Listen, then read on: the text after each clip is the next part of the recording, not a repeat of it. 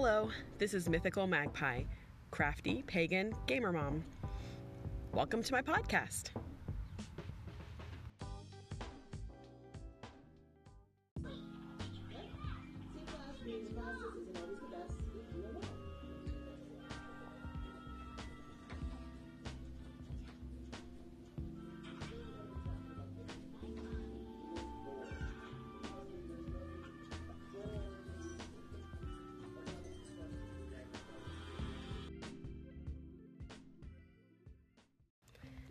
And welcome back to my podcast.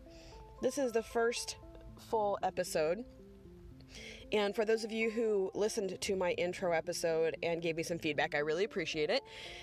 It seems like recording on my break in a meditation room is not ideal for the best auditory experience. so, right now, I am inside my beloved Minerva, Minerva mobile and I think that this is probably where I'm going to be recording for a little while until I get uh, a space to do that. so, here's where I'm going to jump right in. Um, this episode is about my gaming history, and while I think that it may not necessarily be pertinent to everyone's life, it kind of gives you a background of where I'm coming from. So, aside from console and computer games, which I played a lot when I was a kid, I think the very first console game I ever played was an Intellivision. For those of you born after the 80s, you will probably not know what that is. Feel free to Google it. Um, but I played a pretty mean game of Intellivision bowling, and eventually we progressed to a PC, which at the time only played things on things called discs. I'm not sure uh, if everyone listening knows what those are, but um, I played things like Montezuma's Revenge and, you know, everybody's uh, favorite Oregon Trail and Number Munchers and things like that. And then we moved on to more updated consoles like the Nintendo and the PlayStation PlayStation didn't exist yet, but then we started playing more advanced games. Eventually, I really kind of fell in love with the Mario games and the games essentially where you got to rescue the princess and I mean, I think I didn't necessarily want to rescue the princess. I wanted to be the princess on a cool adventure, but it was exciting for what it was.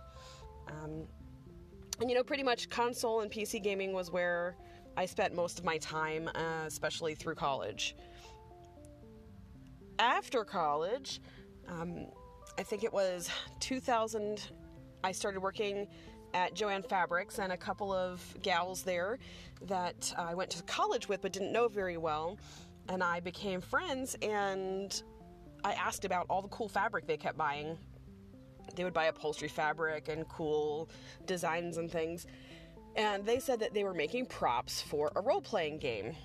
And any knowledge I had of role playing games was mostly D and how it was bad and evil and made people do crazy things.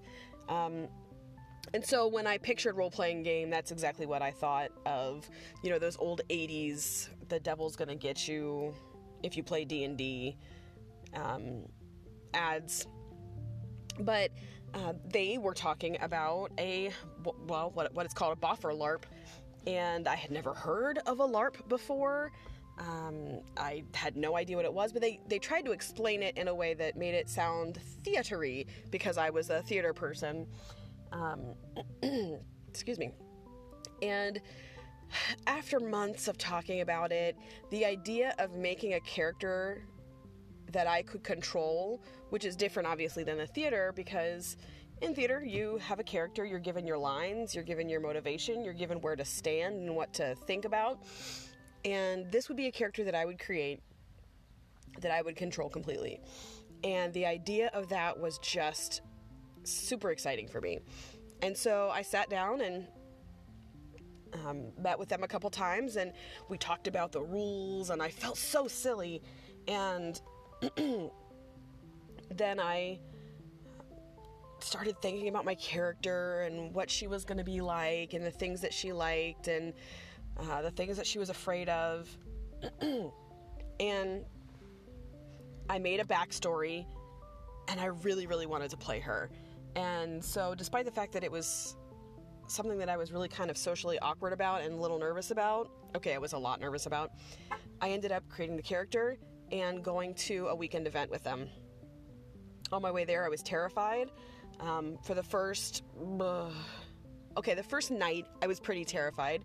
Um, and I had no idea what I was doing, and there were there was actual fighting, and people were getting in each other's faces, and it was crazy, and all kinds of things happened, and the next morning, when everybody woke up and was telling stories about what had happened the night before, I just was surrounded by people who were in these immersive role playing situations and conversations, and the weird nervousness just kind of fell away.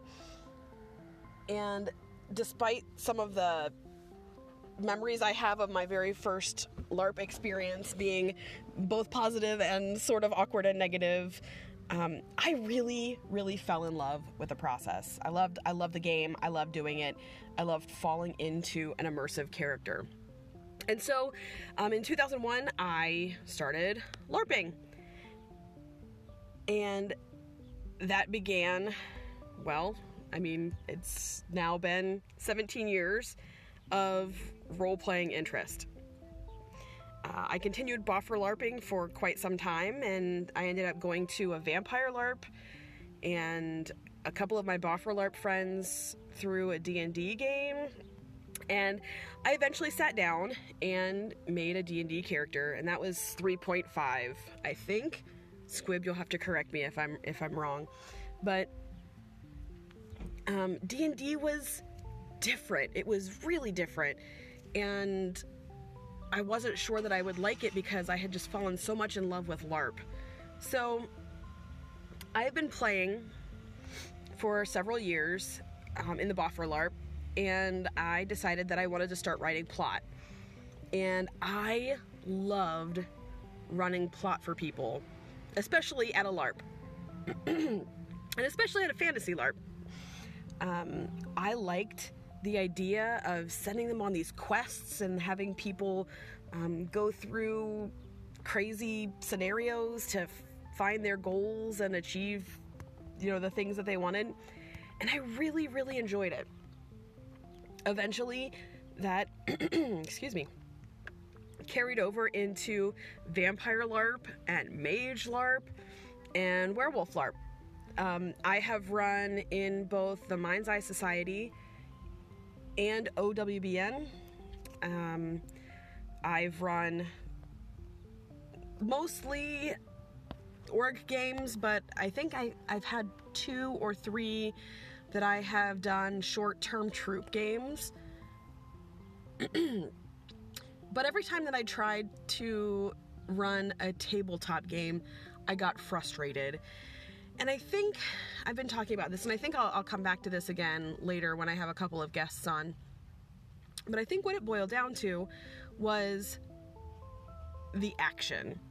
In a LARP setting, people generally tend to be more motivated, in my experience. Let, let me just give that disclaimer out. This is my experience.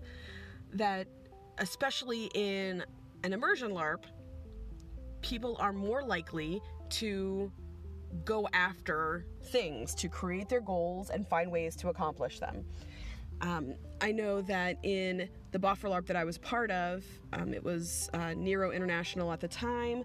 Um, the local chapter I, w- I belonged to was called War. We are role players. We are role playing. It was War, and and I really loved that. Some of the things that they did, they put people on quests. They encouraged people to submit things that they were looking for or that they wanted to accomplish. But additionally, they left out what were called paper modules, and those were essentially if people wanted to go for a little walk, if they found a paper module, they would pick it up and it would say something like, You hear a rustling in the bushes, please take this directly to the NPC shack. and I just realized that for people who don't know about LARP, maybe I should be saying, explaining some of these words. I'll, I'll try and do that soon. But they would say, take the module sheet directly to the NPC shack, and they would go and take it, and there would be a little mini adventure for them. but it always seemed like it was more proactive than tabletop for me. And I never in a million, million, billion years thought that I would ever be a dungeon master for D&D. The rules were really complicated. The game was really different. It was really just not my cup of tea. I really like the modern day World of Darkness kind of plots or the fantasy world plots where, you know, generally speaking, the world is fantasy esque and, you know, uh, people, heroes rescue their friends and things like that. But it just never really seemed to translate into D&D for me. um, but I started watching Critical Role, which is, um, well, was on Geek and Sundry, and it's essentially a group of voice actors who play a weekly D&D game, and they live cast it on Twitch. and I loved their game. And by the time I started watching Critical Role, I had not played D&D in probably eight years. I had played a couple of smaller games, um, like troupe short-term games, uh, Fate, um, a couple other systems that were homebrews, but watching them play D&D really, really made me want to play D&D again. And so my husband started two different D&D games, and there was an opportunity for me to possibly run a game for several of my gal friends that I was not able to role play with at a game because we were all storytelling together. And so I asked them if they wanted to, and they thought it was a great idea. And I agreed, not knowing what I was getting myself into. And I knew that I could make a story that might be compelling, but I didn't know that I would be able to make it work. And frankly, I am still not sure where we are there yet. We've had about five games, no, maybe six, and they are deeply, deeply entrenched in a story, and it was far more uh, deep than I had intended so quickly. And I think these are all just newbie dungeon master things. I created this world that I was really excited about and all of these this intrigue and political plot and I threw them right in it at the very beginning. you know, hashtag newbie DM. But I think really I have been struggling as a DM or GM or whatever tabletop um, you want to call the storytelling person. Um, because I feel like in a tabletop, they're watching me and waiting for me to tell them a story. and what I look for is a group of people that, you know, have a story they want to tell and they just need me to kind of clarify things. And so, I don't know, maybe it's just a different system, and I'm just gonna have to to get with it. but I thought that it would be maybe of interest um, for me to tell basically how I got into this D&D DM thing. But also to let you know, you know that I have lots of experience telling stories in other games and and other um, um, venues and different types of games. But to sort of explain, you know, where I am right now. Right now I am a part of two D&D games where I am a PC. I am an assistant storyteller for Werewolf LARP. And additionally, I run my D&D game once every other week. and that's a it's a lot of D&D and I'm learning as I go, but I have so much more to learn, especially you know in running the game and keeping it interesting and balancing out the combat versus the storytelling aspects or the narration, I guess, because in a LARP it feels like, and maybe it's just it's just my experience, but in a LARP it feels like the players will let you know if they want combat or if they want to, you know, engage in personal plot or just like role play. Um, but I feel kind of a DM anxiety when the tables are turned on me. And it's not even necessarily just d&d i ran a fate game for a while and i was super excited about the story and then got just overwhelmed because i didn't really know the system well enough to kind of roll with some of the punches that you've got to make in the field i guess um, when you are the sole dm and they look to you to, to answer you know their questions. But anyway i thought that i would start out here and kind of talk about my experience where i am right now. Additionally i also play in a couple of vampire larps uh, occasionally. Um, but really i mean i'm gaming a pretty decent amount and i want to make sure that i still spend quality time with my kids. So and that i still see them. But so i do that on and off. But I thought it was important. I've said but a lot, holy smokes. Additionally, I will be eventually investing in some more editing tools. So all of these ums and buts, I'll be able to just erase right out, and all of the throat clearings and sniffs, and all of the baristas across the street that are talking through speakers. But I thought that it would be a good place to start to explain really, really quickly where I started, where I am right now, so that in the future, when I start talking about some of the mechanics of gaming and some of the um, pitfalls I've fallen into as a new storyteller or new new D- dungeon master, that I will be able to, you know, do that from a place um, where everyone understands, you know, my background. Um, and additionally, I personally, I'm still a theater kid. And so I personally love personal intrigue. I like personal plot. I like to be able to make all of these scary games um, more human, uh, as it were. I like to make sure that the people remember that yes, you're in the world of darkness, but you still have to pay your landlord. And sometimes your landlord can be more intimidating than a werewolf chasing you down. Um, also I, I love it when people make children as like characters that are children who are like 10 or 12 but then forget that they actually have to probably go to school or the truancy officer is going to come to their mom's house um, I, I like fun little human plot because yeah you absolutely live in a world where there are you know are monsters and beholders or that there are werewolves and vampires but you're also still living in a normal world, and how you interact with that is what fascinates me as a storyteller or a dungeon master.